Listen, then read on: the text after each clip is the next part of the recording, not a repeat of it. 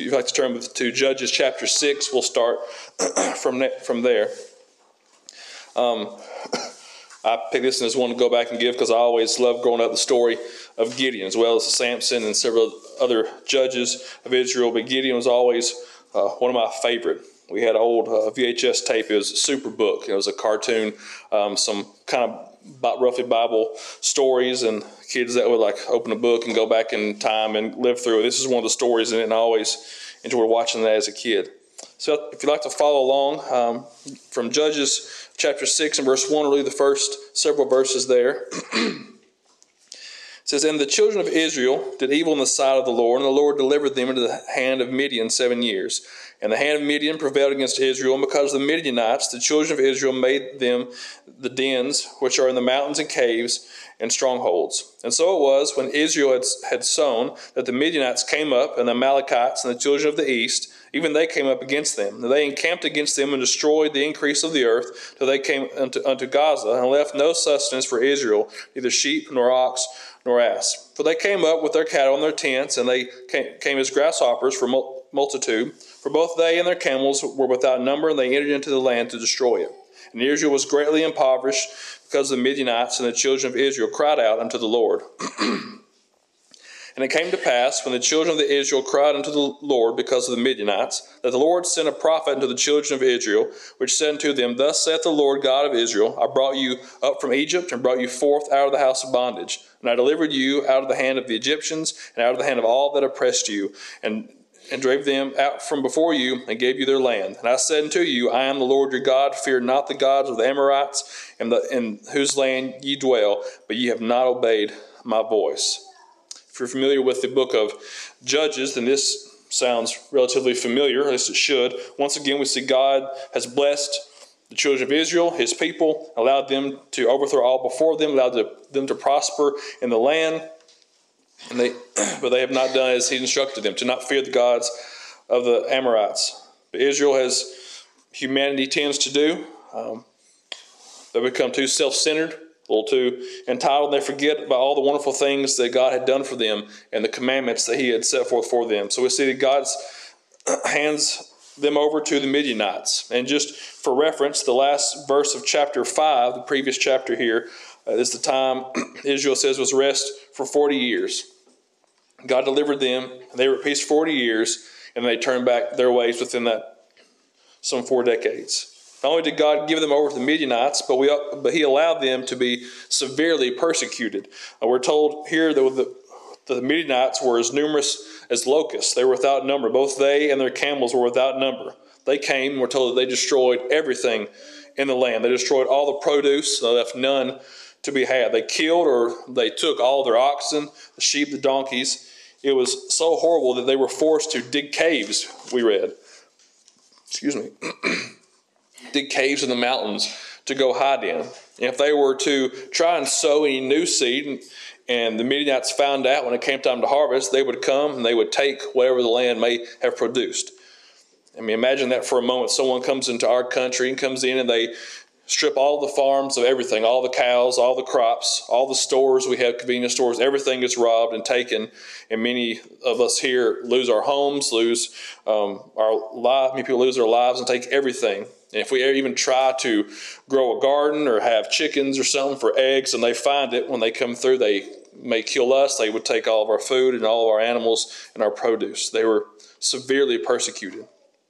I think this is something we should keep um, in our minds when things aren't going well for us. Firstly, God does not do bad things to us. God allows things to take their natural course, and that's a result of sin that was brought about by man into the world. And I always remember that. That secondly, we're told in Matthew 6 and 33 that if we seek first the kingdom of God, that these things, the necessity of life, they will be given to us.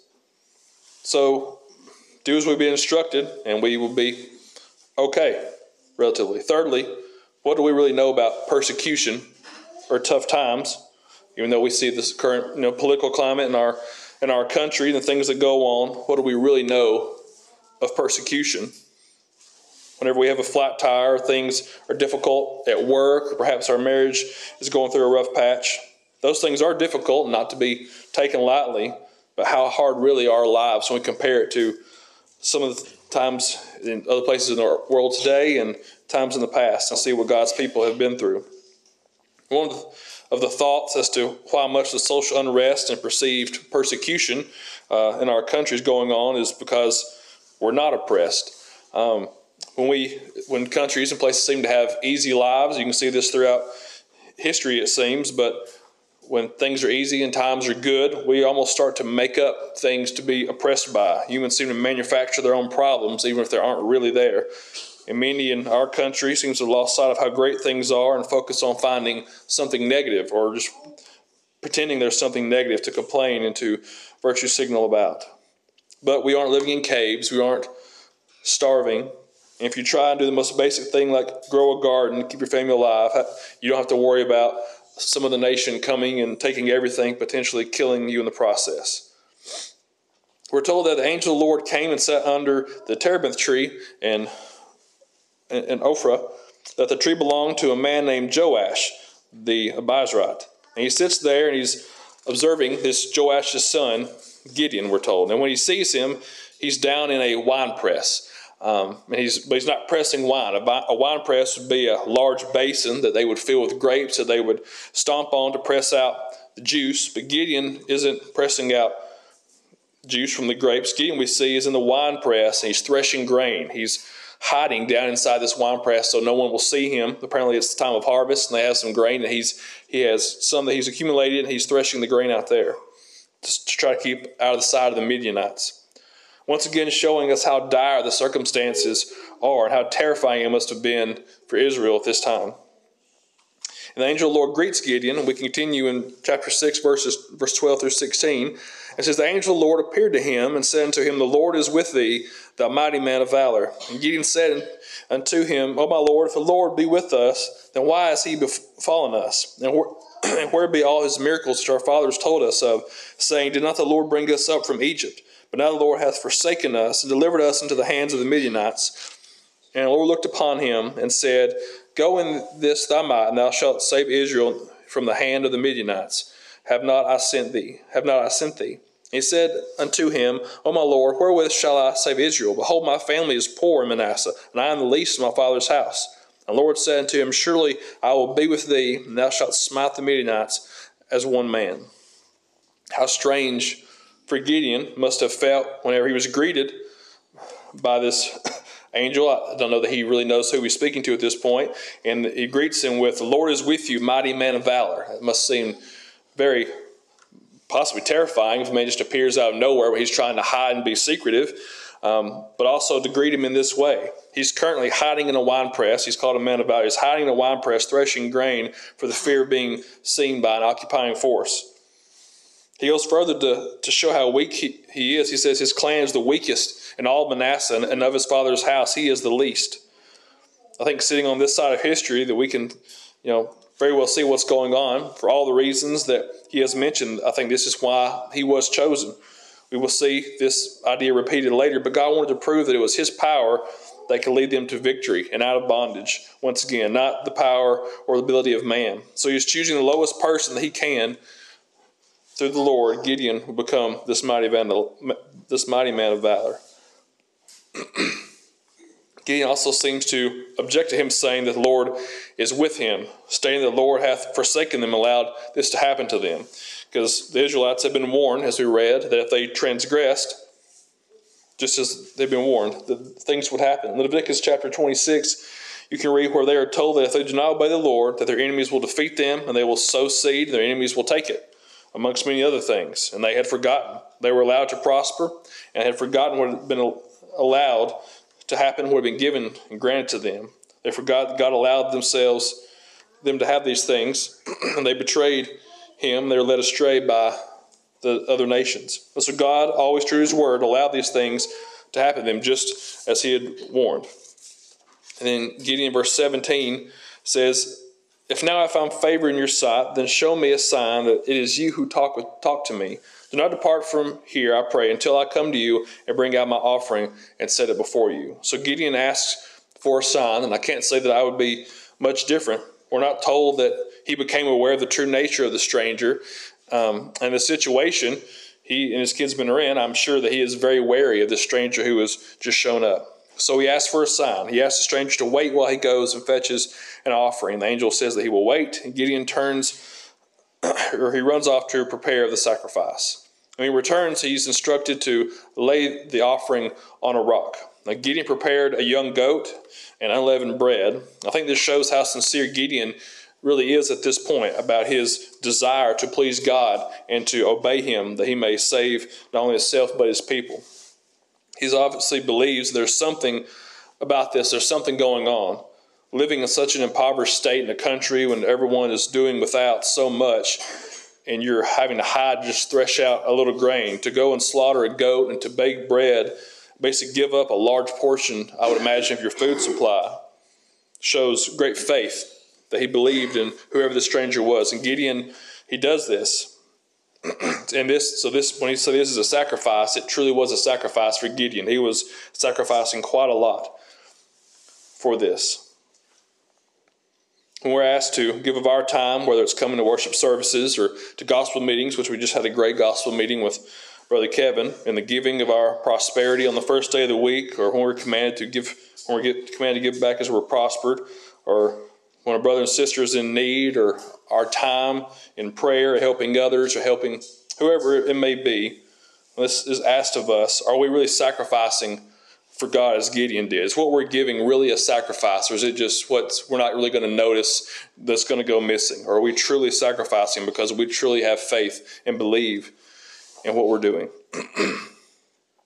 We're told the angel of the Lord commands the sacrifice to be placed on the rock, and then he stretches out his staff, and when he touched the meat, a flame arose out of the rock, consuming the offering. And the angel of the Lord, we're told, disappeared from his sight. We're told at this moment that Gideon came to the realization that this was the angel of the Lord. He proclaims, Alas, O Lord God, for I have seen the angel of the Lord face to face. Then the Lord said to him, Peace be with you. Do not fear. You shall not die. That's got to be really crazy this random person appears and you do all this and you believe, but you're not sure what's going on. You put the offering there and it just bursts in the flames. The person disappears. Then after disappears and you realize what you've seen, then you hear the Lord's voice in your head saying, Do not fear, you shall not die. It seems that's a lot going on and it seems like a very short amount of time. Um, that had to have been terrifying, I imagine, for Gideon. So Gideon put his faith in God and in this stranger and offered up a sacrifice. And once the sign was shown, he immediately knew that it was real and that he had seen the angel of the Lord. Knowing that he had seen the holiness of God and surely the penalty would be death, he realized, um, as Brother Nate spoke on the fear, when, the, when people realized they were, disciples realized they were with Jesus and who he really was. Uh, I think we see a portion of that here, realizing who he had just seen and who he had been in the presence of. He, he fully felt that he was surely would die for it. But God spares him because he has a purpose for him. We see that Gideon then builds an altar to the Lord and calls it the Lord is peace. Since this story takes place over several chapters, I'm kind of condensing it a little bit and reading through. We'll read some more verses uh, as well. God wastes no time in using Gideon for what purpose he has called him. Gideon, Gideon's father Joash, whose tree it was the angel was staying against when he was observing Gideon threshing the grain, um, has an altar to Baal in their town. So Gideon's own family has completely left the true God, is now following this false God. But Gideon is now on a mission from God and is obeying obeying his will and must have a choice must make a choice of how he's going to behave. So God tells Gideon that that very night that they had met to go and take his father's young bull, tie it to the altar, and pull it down. And beside the altar, there was a wooden image to Baal. They were to cut it down as well, and then go on top of the hill, build an altar, take the father's bull, and offer it up as a burnt offering unto the Lord, using the wood from that idol that was to Baal. We're told that Gideon found ten men who he undoubtedly trusted and were probably not worshippers of Baal, and they that they did just as Gideon was asked. We're told that instead of doing it during the day, they chose to do it at night time because he heard his father and his men were in the city.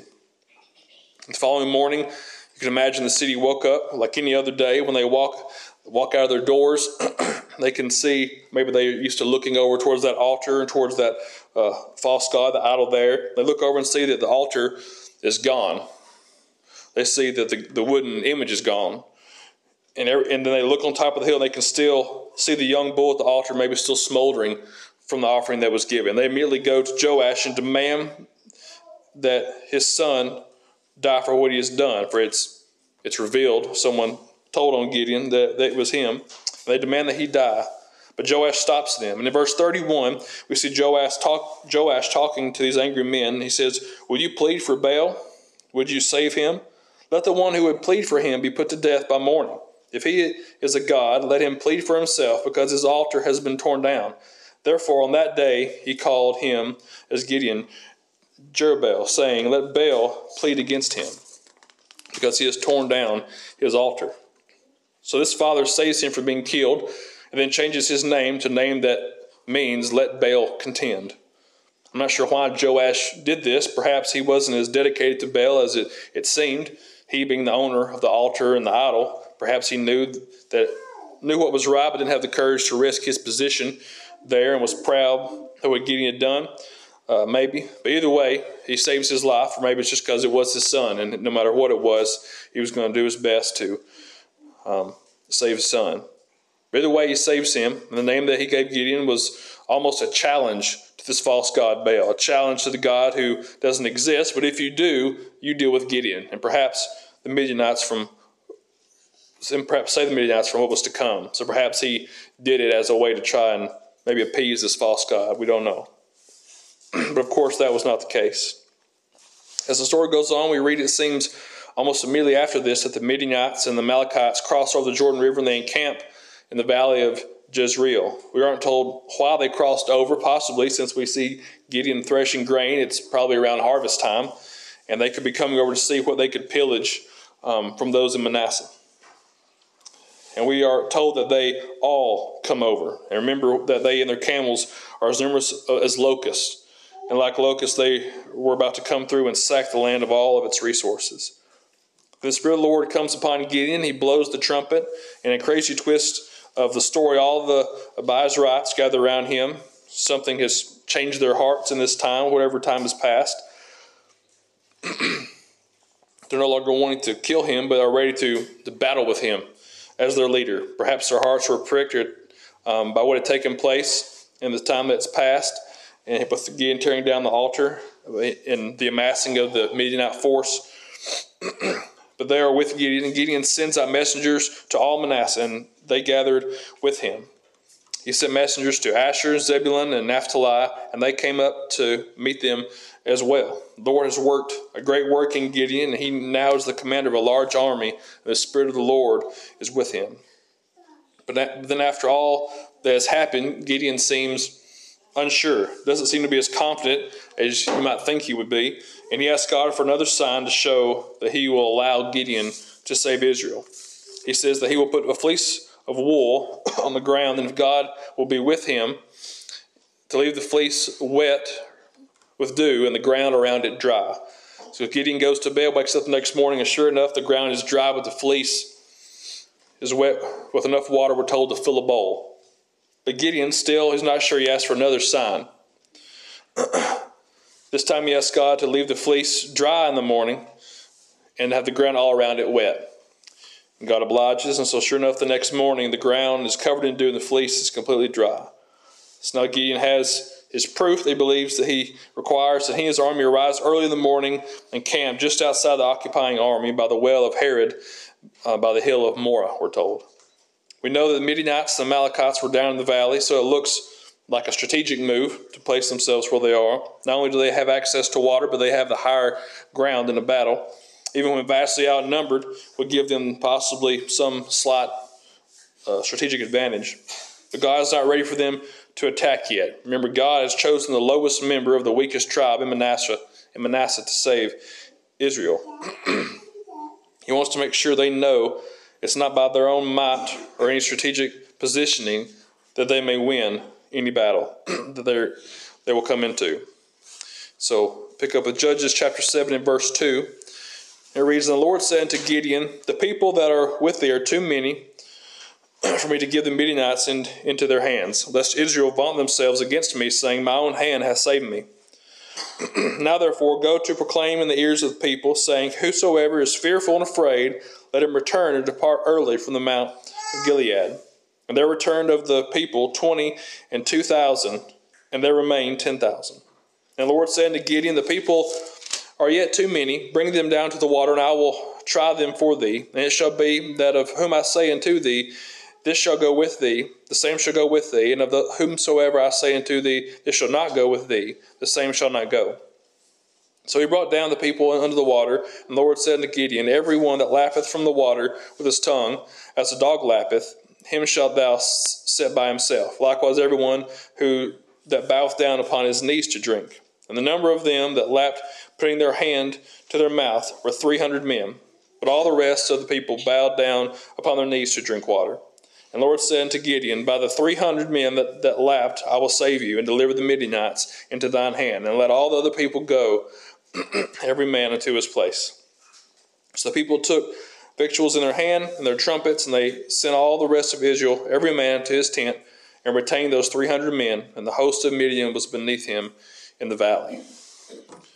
I can only imagine Gideon, as timid as he seems to be, and with no military experience that we know of at all, he only had 32,000 men to start with to go against all the Midianites and the Amalekites and God sends away 31,700 of that force, leaving you with 300.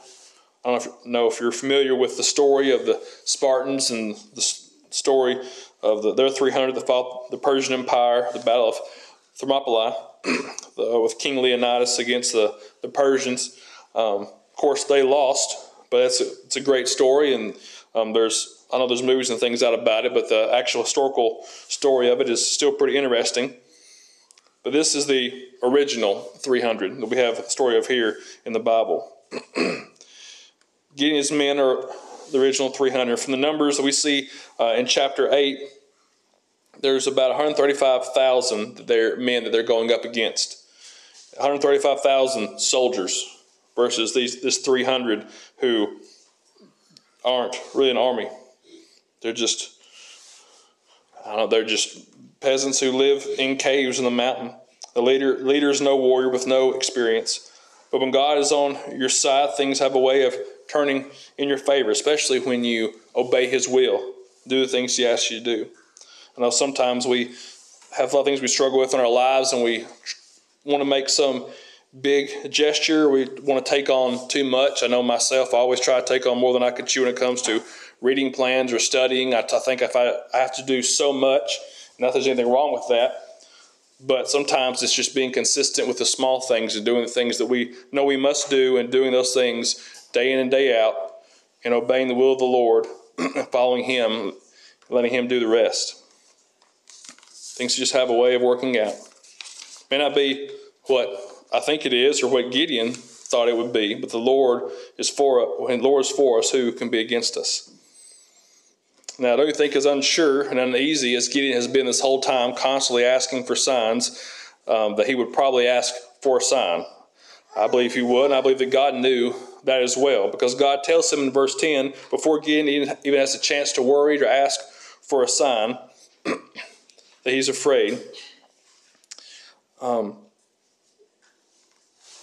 he tells him to go down to the camp and, and to listen to what the Midianites are saying. In other words, tells them to go spy and get some intelligence on the enemy.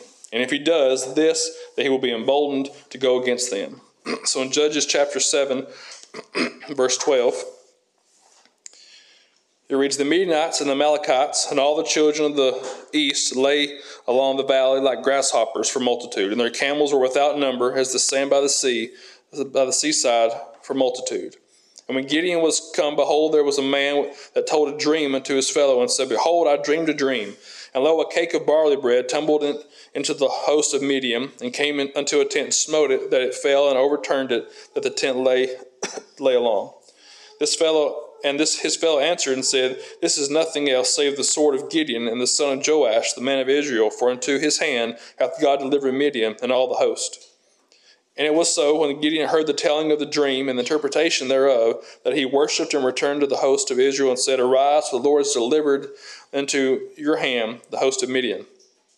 He divided the 300 men into three companies, and he put a trumpet in every man's hand, with empty pitchers and lamps within the pitchers. He said unto them, Look on me, and do likewise. And behold, when I come to the outside of the camp, it shall be that as I do, so shall ye do.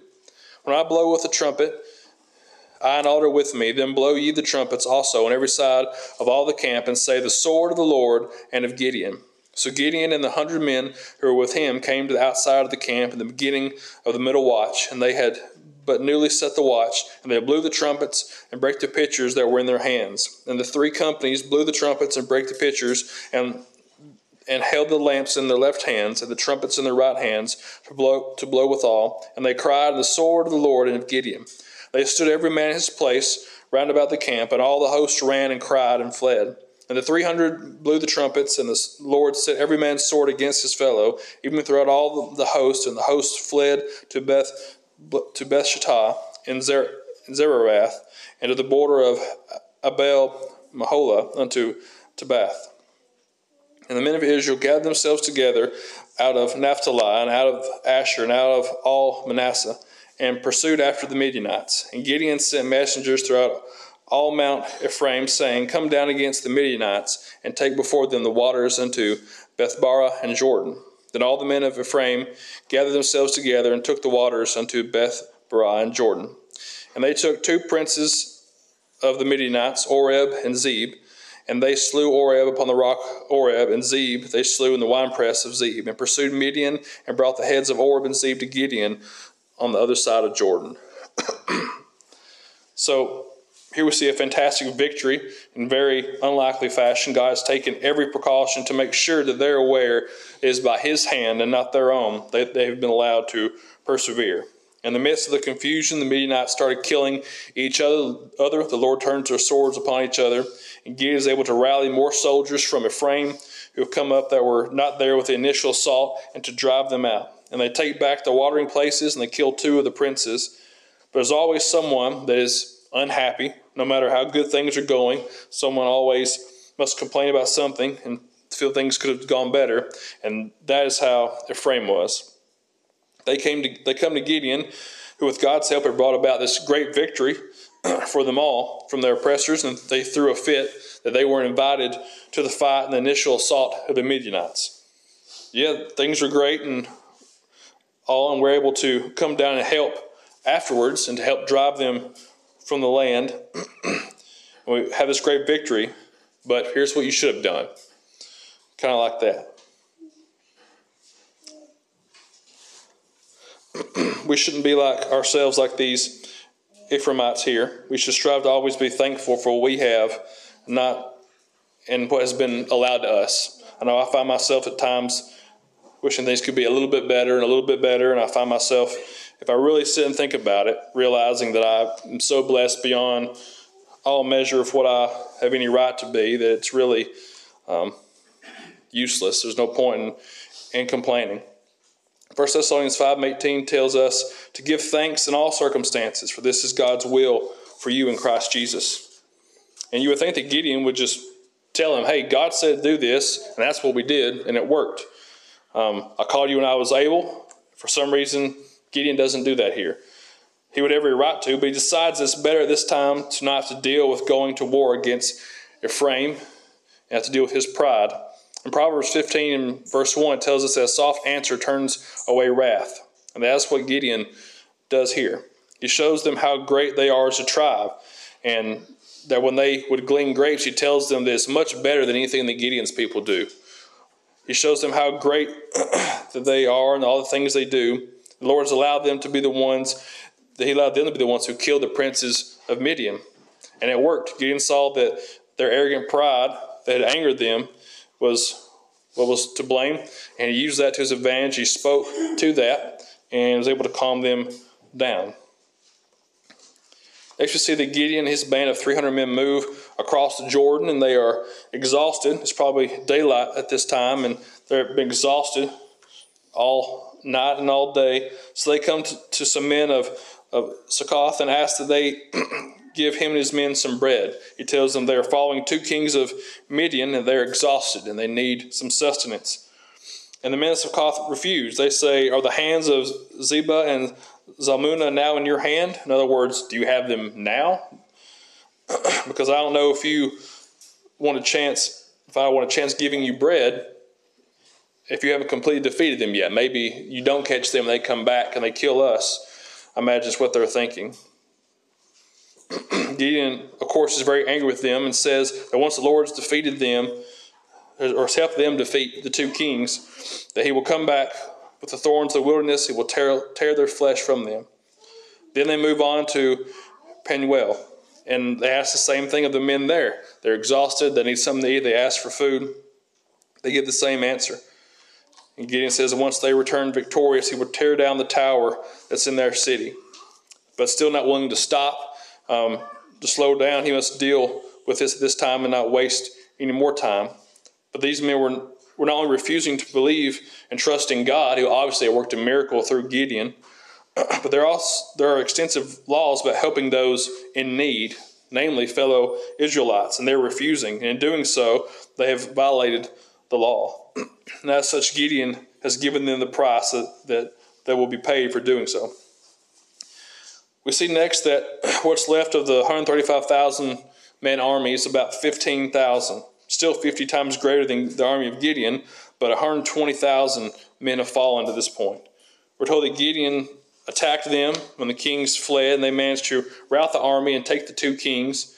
Gideon returns and finds a young man of Succoth, of, excuse me, and interrogates him until he has given up all the names of the 77 elders in the town there. He says, Here are the ones who ridiculed you. He wants the elders who ridiculed him, who wouldn't help him. And he continues to well and does as he says he will. He tears down the tower. But he goes a step further and he kills, we're told, all the men in the city. It seems very harsh. Um, but, and it's not what he really told, originally told him he was going to do. Um, but I assume that if the sense is harsher, Gideon probably had his reasons for doing so. We told him, but we're told he doesn't only just tear down their tower; he kills all the men in the city. Gideon then turns judgment to the kings of Midian. He asks them who it was that they had that, that they had killed some time ago in Tabor.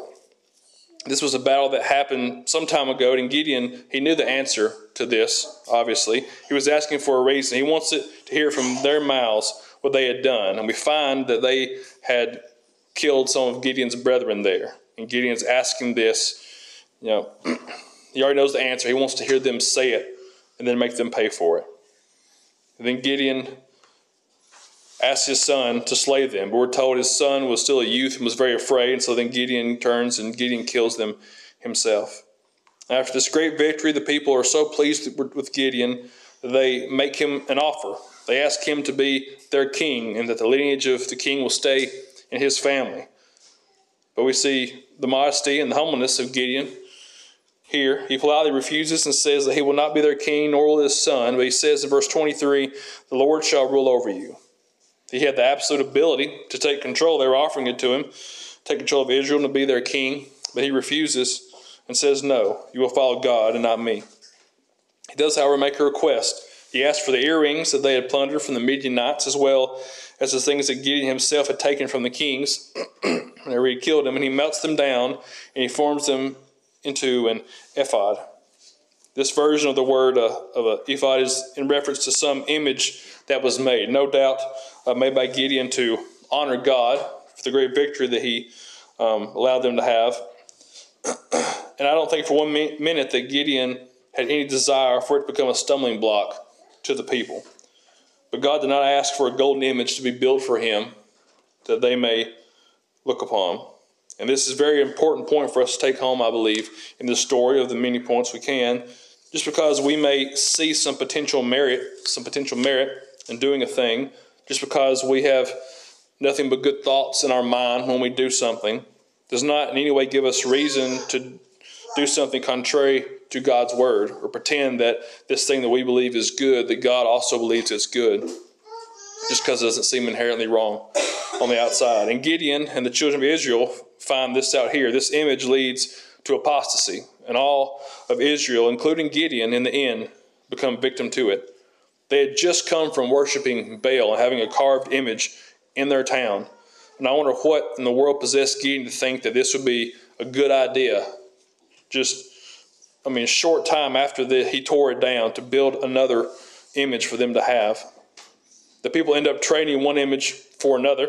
We're told that for 40 years Israel had peace, peace again. That Gideon had many wives and a concubine, and he had 70 sons. And Gideon died in old age and was buried in his father's tomb. We're told that as soon as Gideon was dead, that Israel played the harlot with the Baals and turned back to Baal.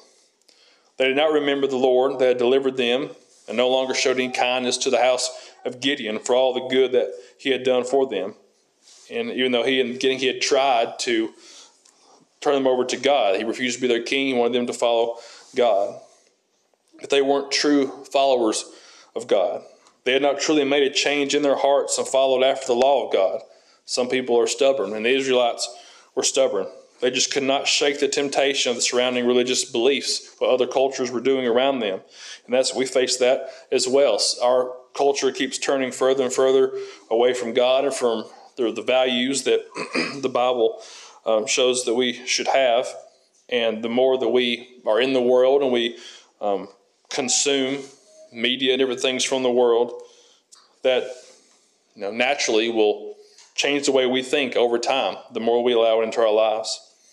So let that be a warning for us today as well. While we do live in this world and have friends and family who may walk in darkness, we cannot allow that to influence us to the point that we can no longer see the difference between right and wrong. Even with the great victory that God gave Gideon against all odds and all the things that were done, they allowed the world to influence them.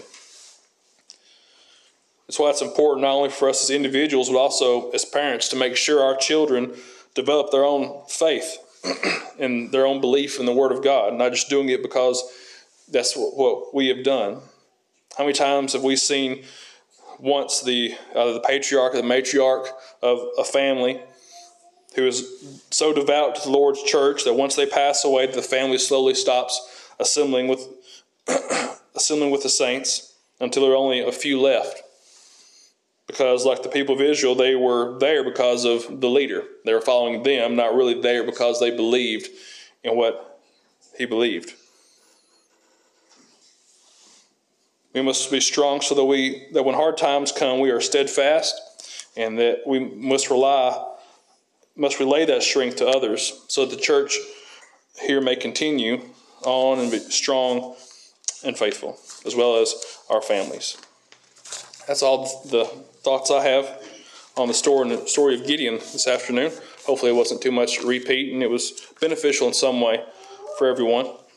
We always want to take this opportunity to um, offer the gospel invitation. If there's someone who hasn't uh, been baptized for the remission of sins and they, they feel the need to do so, we'd be happy to assist you in that. Or if you are a member and you have any wrongs you need to make right or would like the prayers of the congregation on your behalf, we're happy to assist you in that as well. If you come while we stand or while we sing.